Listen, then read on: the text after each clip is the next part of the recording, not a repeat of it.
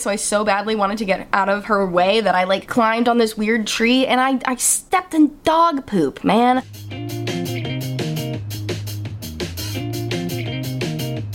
Hello and welcome back to the Hard Feelings Podcast. This is, of course, my mental health podcast where we talk about things like anxiety and depression, aka hard feelings. And today we're talking about extra hard feelings, rock hard feelings, if you will.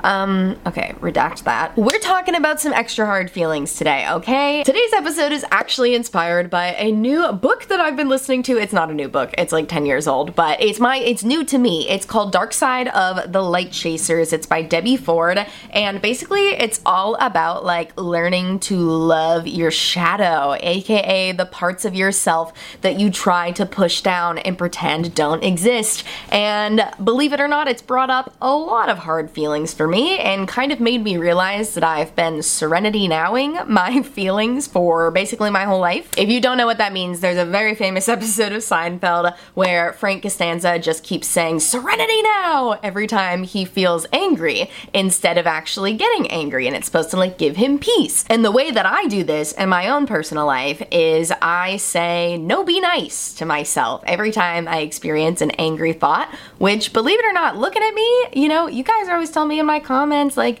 you're a little Miss Sunshine, you're so bubbly, you're so positive all the time. You would not believe the amount of times in a day I feel angry in my mind. I get so easily irritated at people in my everyday life, literally just walking around, and it's stupid stuff. It's stuff I know I, I shouldn't rationally be angry about, like people walking too slow in front of me, too slow. I'm a fast walker. These people are walking at normal speed, but I get so irrationally irritable. But instead of allowing myself to experience the anger, I literally serenity now myself, but instead I say in my head, no, be nice. No, be nice. That is my same equivalent to serenity now. No, be nice. And I just say that that every time, every time, every single time. But to quote the great Lloyd Braun in that episode of Seinfeld, when you just say serenity now or no be nice, it just bottles up the anger and eventually you'll blow. Serenity now, insanity later. So I feel lucky I have not experienced a moment yet where I've blown, you know, blown up with anger, but I, I don't want to keep going on this path, you know? I've realized I really do not ever allow myself to be angry. And something that this book has really brought to light for me is that we all have every single feeling on on the span of human emotions, you know, from angry to evil to happy to kind to generous to greedy to jealous. Like we have all of the emotions, they all exist within us. That is what makes us human. That is what makes us whole. But many of us, myself included, try to push down a lot of these emotions because they're unpleasant. And you know maybe they've hurt us in the past. Maybe in the past we've shown anger and we've received bad feedback from that or it's gotten us into trouble you know? So we push down these feelings. But basically what this book is about is that even the, the bad feelings, the hard feelings, are important to still have because you can't experience happiness without experiencing sadness. You can't experience joy without experiencing anger. You know, you can't experience gratitude if you don't experience jealousy. Like the whole reason we recognize all of these positive emotions so easily is because we also have these negative emotions within us. And you know, calling them positive and negative feelings is pretty much just further contributing to the problem, right? We assign positive and negative to all of these feelings, and the ones we deem as negative are the ones we try to push down. But if we keep pushing them down, they have a hold on us. An example Debbie Ford gave in this book today was talking about like your all of your emotions being like an outlet. Imagine your entire body is covered in little outlet plugs. A lot of the emotions, you know, the ones that you don't push down, like let's say, you know, joy for example, they have an outlet cover on them, protecting them. But the emotions that you push down and try to pretend don't exist, like anger, don't have an outlet cover on them. So when something plugs into that emotion, like something triggers that anger, that's gonna have a charged response, you know? Like, that's how I feel when I see other people. Maybe if I see somebody yelling at a waitress in a restaurant, that makes me so irrationally angry because seeing them express their anger it, it's it charges me, right? Because I'm pushing down that anger for myself. So when I see somebody else freely expressing their anger, it gives me an emotionally charged response. And I'm not saying anyone should ever do this, right? Obviously, don't advocate for yelling at waitstaff in restaurants, but the reason you have a charged response or an extreme response to somebody else's actions is because those are actions and emotions you're trying to push down within yourself. You know, I just gave the example of anger, but another one I really struggle with is people being inconsiderate. That's something I so heavily do not want to be a part of me, even though it is an emotion, so therefore it exists within me because human beings contain all of the emotions. I so badly don't ever want to be considered inconsiderate. So when I see somebody do something that I might deem inconsiderate, no matter how big or small, you know, like I said earlier, somebody walking slowly in front of you, maybe somebody talking loudly on their cell phone in public, I feel so triggered by this. I feel so charged up by this because I'm like, how could somebody possibly be this inconsiderate? How are they not hyper aware of the situation like I am. I am so hyper aware of other people's perception of me that even when I am out in public, I am paying attention to every single person around me and I'm trying so extra hard to be polite. Do you know what I did today? Today there was a woman on the sidewalk jogging towards me and to get out of her way, I had to like step onto the grass and like over a tree even though like she was already pausing to let me go, but I couldn't let her let me go because in my head I was like she she's jogging, so she should have the right of way. So I so badly wanted to get out of her way that I like climbed on this weird tree and I, I stepped in dog poop, man. I had dog poop all over my crock. It was disgusting.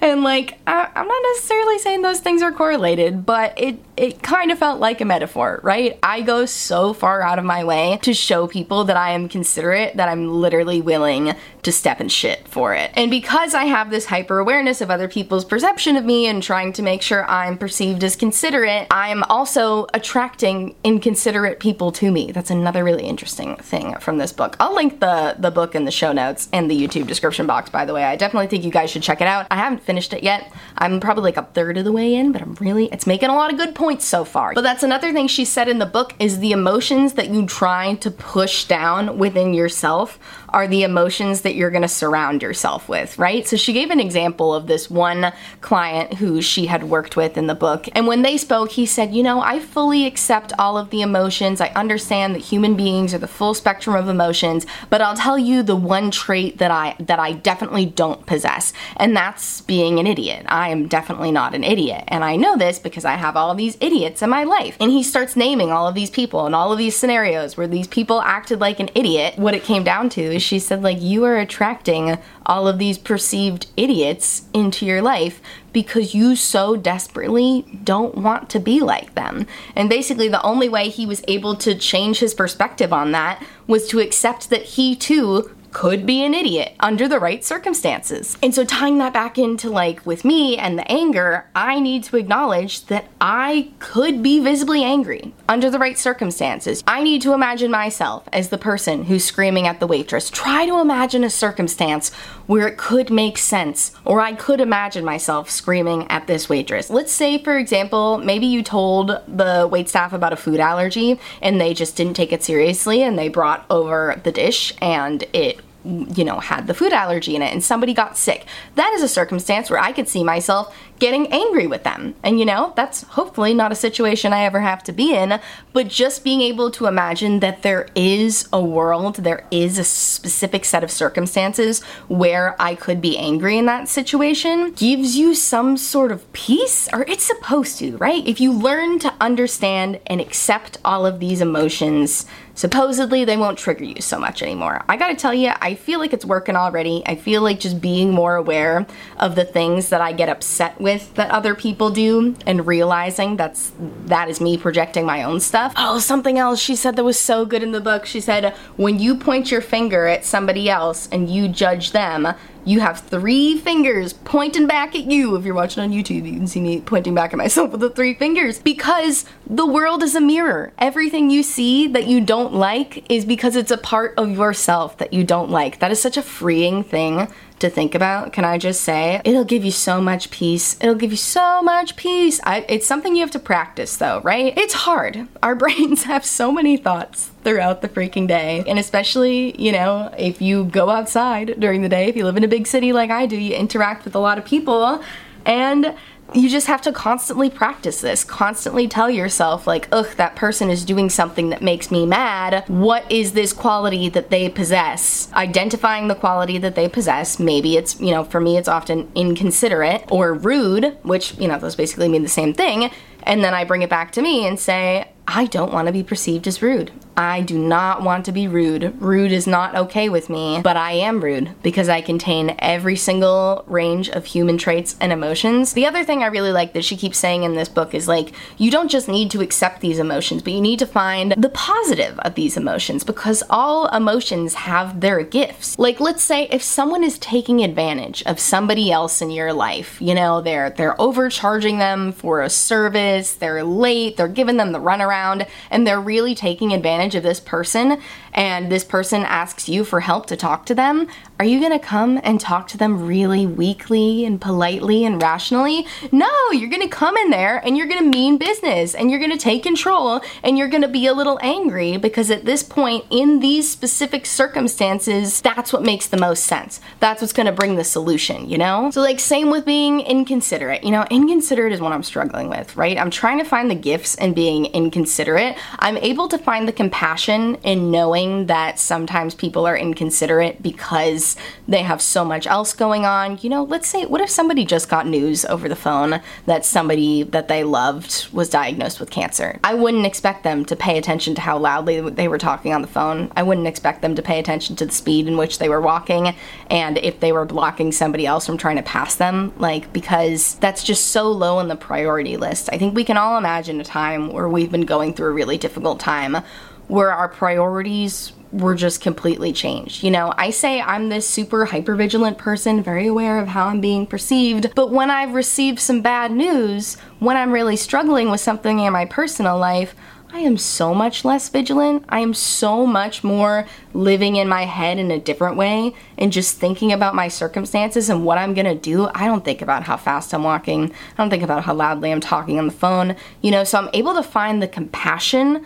for people being inconsiderate, but I'm struggling to find the gift. What is the gift of being inconsiderate? Maybe the gift of being inconsiderate is taking care of yourself. Like I said, in the circumstance, if someone had just received terrible news that a family or friend had gotten diagnosed with cancer, their priority should be able to take care of themselves so they're able to take care of that person so that they're able to make it through the day. When you're going through hard times, a lot of times your priorities just have to change to making it through the day without breaking down. So if being inconsiderate can help you do that, then I guess that does make it a gift. I guess there really is a gift in every trade. Okay, yeah, tentatively, that's the gift. Let me know if you guys can think of another way being inconsiderate could be a gift. The example she gave in the book that I really liked was being mean. She said, like, you know, uh, being mean, nobody wants to be mean. That's something a lot of us push down. We don't want to be mean. But if you're in a situation where something is not getting done that needs to get done and a person is ignoring you and not paying attention to you and not doing what needs to be done and things are slipping through the cracks, you're not gonna come in there and be nice and ask them politely for the hundredth time. You have to switch your attitude. You have to come in and be a little mean to make sure that things go forward. All right, well, I'm sure that was a little rambly. It's a little all over the place. I kind of have to go through this like brain dump stage when I start learning a new concept like this, learning this concept of accepting all of the feelings that I contain, accepting that I contain every single feeling that exists within me because I am human, and once I accept them, I'll be able to control them more. That is a heavy concept, dude, and uh, I highly recommend you listen to The Dark Side of the Light Chasers for yourself because she does exercises too um, that, you know, ask you questions to help you really get your brain moving in case you're listening to the book and you're having trouble bringing up feelings. You know, she gives you a ton of examples, but also there's there's questions to pull it out of you, which is really helpful helpful for me. The big ones are angry and inconsiderate. I really don't want to be either of those things, but I am both of those things. And when I am judging other people for being that way, I am sticking three fingers back towards myself because that is what I am. So, yeah. this is an interesting journey that I'm on here today. Oh, mental health song of the week. I didn't think about one until right now, but I'm gonna spur the moment call it it's All American Bitch by Olivia Rodrigo. It's a really beautiful song and it definitely feels very relatable to being being a lady in America. So definitely give it a listen. I love the line where she says all the time, I'm grateful all the time, I'm sexy and I'm kind, I'm pretty when I cry. Like you just that's what the human experience feels like, especially for young women, but like I think everybody feels like this a lot where you just feel like you're always expected to be grateful and to say thank you and to be polite and to be a good, quiet girl. And ugh, it's exhausting. I know women relate to that a lot though, because like what what is that the trope of? You know, the the ideal woman is quiet and well mannered and is grateful, is so grateful all the time, so sexy and kind, so pretty when she cries. Like it makes you want to scream. She has that line in the song too where she says, I scream inside to deal with it. Like she screams inside her head. She pushes down these emotions to deal with the hard feelings. She just screams inside her head instead of actually expressing the anger out loud. Kind of like I do. I guess you could say Olivia Rodrigo is just like me. And with that, I thank you guys so much for listening. Ooh, a mental health coping mechanism for the week. I'm doing the extra bits of the podcast off the cuff this week. I hope you enjoy it. My mental health coping mechanism of the week light a freaking candle. I know that sounds I know that sounds wild. That sounds like a throwaway one. I've got one lit right now. It's honey pumpkin from DW Home. It smells absolutely amazing. Something about lighting a, a strong scented candle, if you don't have a candle, if you have body spray, perfume, anything, emitting a strong smell can change your freaking mood. I light candles all day, every day, dude, because I, I just need a smell to affect my mood. If I am feeling stressed, if I am feeling overwhelmed, I will light a really sweet smell because I notice that I react well to those. And for you, it doesn't have to be sweet. You know, it could be lavender, it could be something a little herby, something a little musky, something a little tonka, something with vanilla, something a little spiced, maybe a pumpkin spice candle for you, maybe even a wood wick candle. Those are really nice because they make like the wood crackling noise. It's very soothing. But yeah, scents have a very big effect on your emotions. That's like a proven thing. And if you play around with it a little bit, you know, smell some different smells. Go to a freaking Yankee Candle, go to a Bath and Body Works, smell them all, find the one that gives you the warmest feeling inside and light it every time you feel anxious, just use proper fire safety precautions. Okay, don't have it near anything flammable and make sure you always blow it out before you leave the room.